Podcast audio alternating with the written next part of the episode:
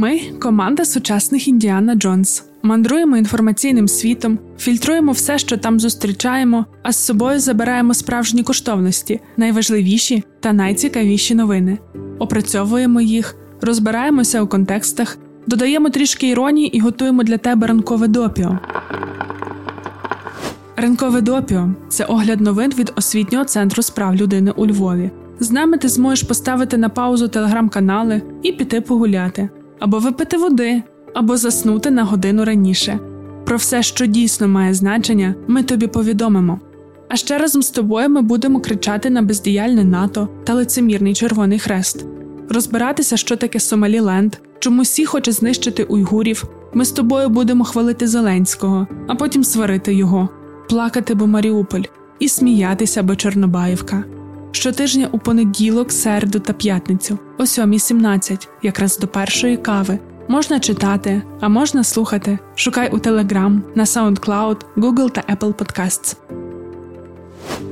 П'ятниця, 22 квітня 2022 року. Ранкове допіо. Випуск 35.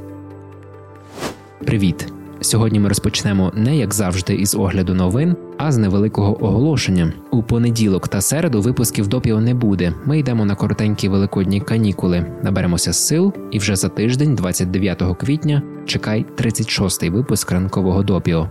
А зараз давай розпочнемо із того, що ми розповімо тобі про наймолодшу державу Азії.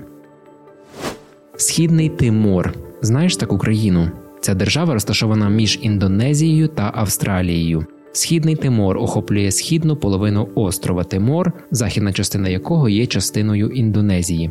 Він займає площу 15 тисяч квадратних кілометрів. Це трошки менше ніж половина Азовського моря. Населення становить 1,3 мільйона людей, переважно католиків, столиця місто Ділі. Територія Тимору була колонізована Португалією у 18 столітті і залишалася під її контролем до 1975 року. Коли португальці відступили, війська з Індонезії вторглися та анексували територію як свою 27-му провінцію. Так почалася тривала і кривава боротьба за незалежність. Щонайменше 100 тисяч людей загинули. Індонезійських військових звинувачували у систематичних порушеннях прав людини у 1999 році. Жителі східного Тимора проголосували за незалежність на референдумі, що відбувався під наглядом ООН. Результати референдуму викликали ще більше насильства. Щоб вирішити ситуацію, Україну ввійшли миротворчі сили. І вже у 2002 році ООН визнала східний Тимор незалежною державою. Економіка країни є повністю залежною від шельфових запасів нафти і газу. Доходи від них становлять 90% валового внутрішнього продукту. Дуже важливим є газове родовище Баю Ундан, яке має висохнути до 2023 року. Зараз країна планує співпрацювати з такими компаніями, як австралійська Сантос, щоб перетворити його на установки для уловлювання вуглецю. Уряд східного Тимору систематично піддається критиці за те, що не зміг використати свої природні ресурси для фінансування розвитку та диверсифікації економіки країни. Близько 40% населення перебувають за межею бідності. Якщо ми вже згадали про уряд, то що там з політикою загалом? За майже 20 років незалежності на президентських і парламентських виборах східного Тимору домінували одні й ті самі особи: герої опору, як Рамуш Орта, Гуттеріш і Ксанана Гусмао, боролися за різні владні позиції. Вони і сьогодні продовжують займати чільне місце в управлінні країною. У вівторок у східному Тиморі відбувся другий тур президентських виборів. Якраз Жозе Рамуш Орта та Франциско Лу Оло Гутеріш змагалися. Переміг Жозе Рамуш Орта, який, до речі, є співлауреатом Нобелівської премії миру. Він вже був президентом з 2007 до 2012 року, а ще в різний час займав посади прем'єр-міністра та міністра закордонних справ. Експерти відзначають, що ці президентські вибори є дуже важливими для стабільності Україні. Там тривала політична криза. Різні політики ніяк не дійдуть згоди між собою. Можливо, новообраному президенту доведеться розпустити парламент. Якщо що, то ми тобі розповімо. Після того, як Китай та Соломонові острови підписали угоду про військово-політичне співробітництво, ми будемо активно слідкувати за регіоном Океанії. Там тепер буде стратегічно. А ось в Індії зараз дуже тривожно. Країну сколихнула ескалація протистоянь між індусами та мусульманами. У суботу в Делі проходили святкування на честь індуїстського бога Ханумана. Декілька годин все було спокійно, аж раптом молоді чоловіки, одягнені у шафранові шарфи індуїстських радикальних груп, зібралися перед мечеттю і почали махати в повітрі мечами та пістолетами. Чоловіки викрикували образливі гасла, вмикали музику з гучномовців і відмовилися йти. З наближенням ночі місцеві жителі, імовірно розгнівані мусульмани, почали кидати у них каміння. Розпочалася масова вулична бійка, довелося втрутитися поліції. Станом на вівторок поліція Делі заявила, що заарештувала загалом 25 осіб, причетних до суботніх зіткнень. 17 були визначені як мусульмани, а шестеро були індусами, включаючи членів Вішва Хінду Парішат, правої організації, яка вела процесію до мечеті. Цей інцидент не перший. Зіткнення між індусами та мусульманами сколихнули Індію за останні тижні. Вони відбувалися в різні дні в різних частинах країни, але в них є закономірність. Групи молодих індуїстських радикалів приєднуються до мирних святкувань під час релігійних свят, а потім ведуть бурхливу ходу в мусульманські квартали, викликаючи жорстокі протистояння. Взагалі, протистояння індуїстської більшості та мусульманської меншості не новина для Індії.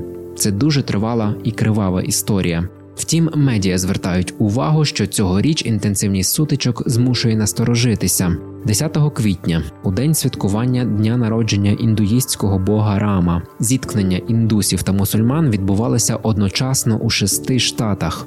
Сотні людей отримали поранення, а в деяких штатах навіть зареєстровані смерті.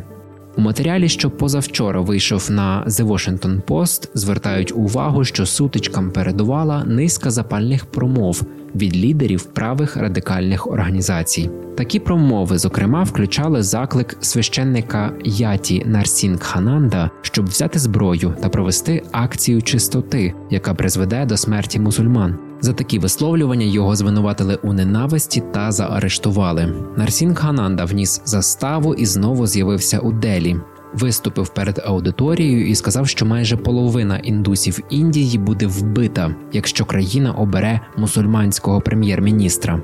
Що ж до чинного прем'єр-міністра Індії Нарендра Моді, то він і його Бхаратія Джаната Парті ніяк не намагалися розрядити напруженість, надаючи натовпу відчуття безкарності. Місцеві експерти кажуть, що в Індії, якщо є політична воля, то можна припинити будь-які заворушення. У випадку останніх зіткнень, здається, є політична воля, аби вони тривали. Провідні політичні сили мають зв'язки з радикальними рухами та сприяли і сприяють релігійному насильству. Цього тижня 13 опозиційних партій підписали заяву, в якій закликали прем'єр-міністра зробити національний заклик до спокою. Нарендра моді мовчить. Його однопартійці роблять дуже суперечливі заяви, Хтось просто лє воду, а хтось каже, що мусульман потрібно карати, бо це вони нападали на індуїстські релігійні процесії. Тим часом жахають не лише сутички самі по собі, але й те, яким чином їх розганяють. У Делі та Матх'я Прадеші, де цього місяця сталися одні з найгірших заворушень, чиновники зруйнували бульдозерами будинки мусульман, звинувачених у киданні каміння. І ні, не думай, що це випадковість чи безвихідь. Це така офіційна позиція. Ось що сказав міністр внутрішніх справ штату Матхія Прадеш Наротам Мішра. Будинки, звідки прийшло каміння, будуть перетворюватися на каміння. Якщо ми вже говоримо про державу, яка заохочує насилля, то звісно не оминемо увагою і Російську Федерацію. На Блумберг вийшла стаття Кремлівські інсайдери стурбовані зростанням жертв війни Путіна в Україні.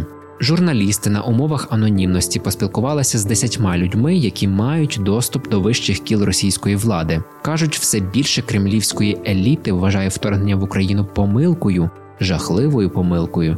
Інсайдери також стверджують, що зараз не варто очікувати, що хтось в РФ піде проти Путіна або, хоча б кине йому виклик. Коло радників Путіна звужується до кількох людей. Це ті, хто говорить йому те, що він хоче почути. Більшість еліти, знаєш, от Блумберг вживають це слово, але воно якось не підходить Росії. Ну яка там еліта? Вони бачили все те їхнє неподобство. Так ось більшість еліти та широкого загалу досі підтримують війну. Перший шок від санкцій пройшов, намалювалася ілюзія стабільності. Водночас зростає кількість і тих, хто усвідомлюють, що вторгнення прирікає Росію на роки ізоляції, руйнує економіку, знищує її вплив на глобальній арені. Так так, нічого доброго вас не чекає. А от що чекає Францію? Нагадаємо тобі, що цієї неділі у Франції пройде другий тур президентських виборів. Є припущення, що долю результату можуть вирішити молоді виборці, багато з яких виступають проти обох кандидатів. І загалом ми їх дуже розуміємо. Ми теж проти обох, але оскільки голосувати не йдемо, тому так лише з інтересом спостерігаємо. Аналітика за результатами першого туру показує, що Лепен і кандидат від ультралівих Жан-Люк Меланшон випередили Макрона серед виборців до 35 років. Меланшон, який посів третє місце в загальному заліку, переміг серед виборців до 25 років, тоді як Лепен у віковій категорії 25-34.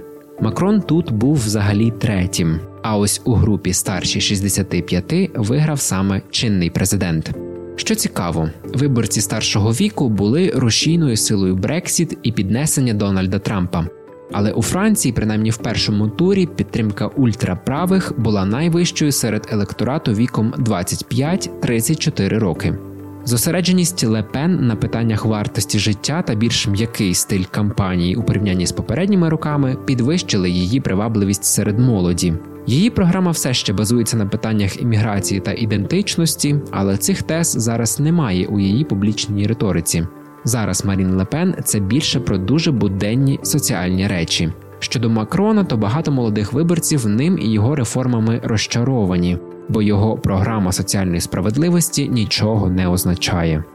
У середу між кандидатами відбулися дебати. Макрон критично вказав на зв'язок Лепен з Росією, згадав про те, що її кампанію фінансував кредитом російсько-чеський банк. Ось цитата. Ви говорите зі своїм банкіром, коли говорите про Росію. Ось у чому проблема. Ви зробили вибір, який, вочевидь, обмежив вашу політичну позицію та не робить вас незалежною у цьому питанні.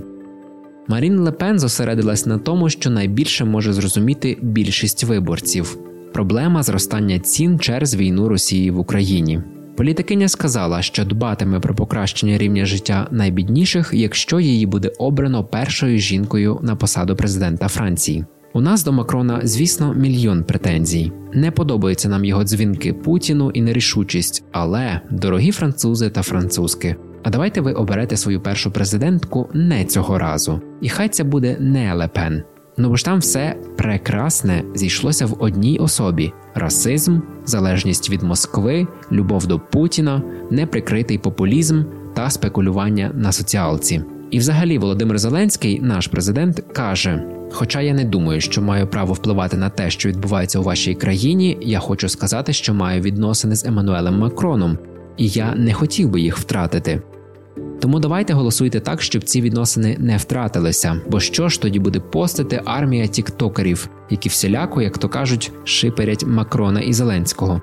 Якщо ти раптом не знаєш, то шиперити це похідні від англійського ship, яке в розмовній мові іноді використовується для позначення зв'язків. Так ось популярне в інтернет-просторі дієслово шиперити це уявляти, що якісь персонажі, книги, фільму, серіалу чи гри або популярні люди перебувають у романтичних відносинах, хоча насправді це не так.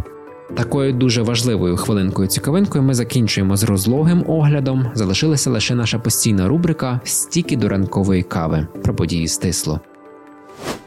Вперше за десятиліття Netflix втратив передплатників 200 тисяч за перші три місяці року. Це наслідок зміни економічних сил, дедалі жорсткішої конкуренції з боку інших стрімінгових платформ та війни в Україні. Компанія заявила, що очікує втратити 2 мільйони передплатників у другому кварталі. Після такого повідомлення акції Netflix впали більш ніж на 20% на торгах у неробочий час у вівторок. Російським і білоруським гравцям цього літа заборонили брати участь у Вімблдоні, найпрестижнішому тенісному турнірі. Компанія Condé яка випускає 18 журналів, в тому числі Architectural Digest, Bon Appetit, JQ, The New Yorker, Wired, Vanity Fair і Vogue у середу оголосила, що закриває всю свою російську франшизу через війну в Україні та нові російські закони про цензуру. Згідно зі звітом експертів з кібербезпеки, десятки каталонських діячів, які виступають за незалежність, у тому числі президент північно-східного регіону Іспанії та троє його попередників, стали мішенню для шпигунського програмного забезпечення Pegasus групи NCO. Ну все, не будемо тебе затримувати, бо знаєш, і самим немає часу довго новини розповідати. У неділю Великдень йдемо пекти паски, пляцки і торти. Цього традиційного задоволення ми Путіну не подаруємо. Паски і смаколики будуть. Якщо ти святкуєш, то бажаємо і тобі гарних свят. Нехай вони принесуть нам перемогу і мирне небо. Почуємося за тиждень, 29 квітня.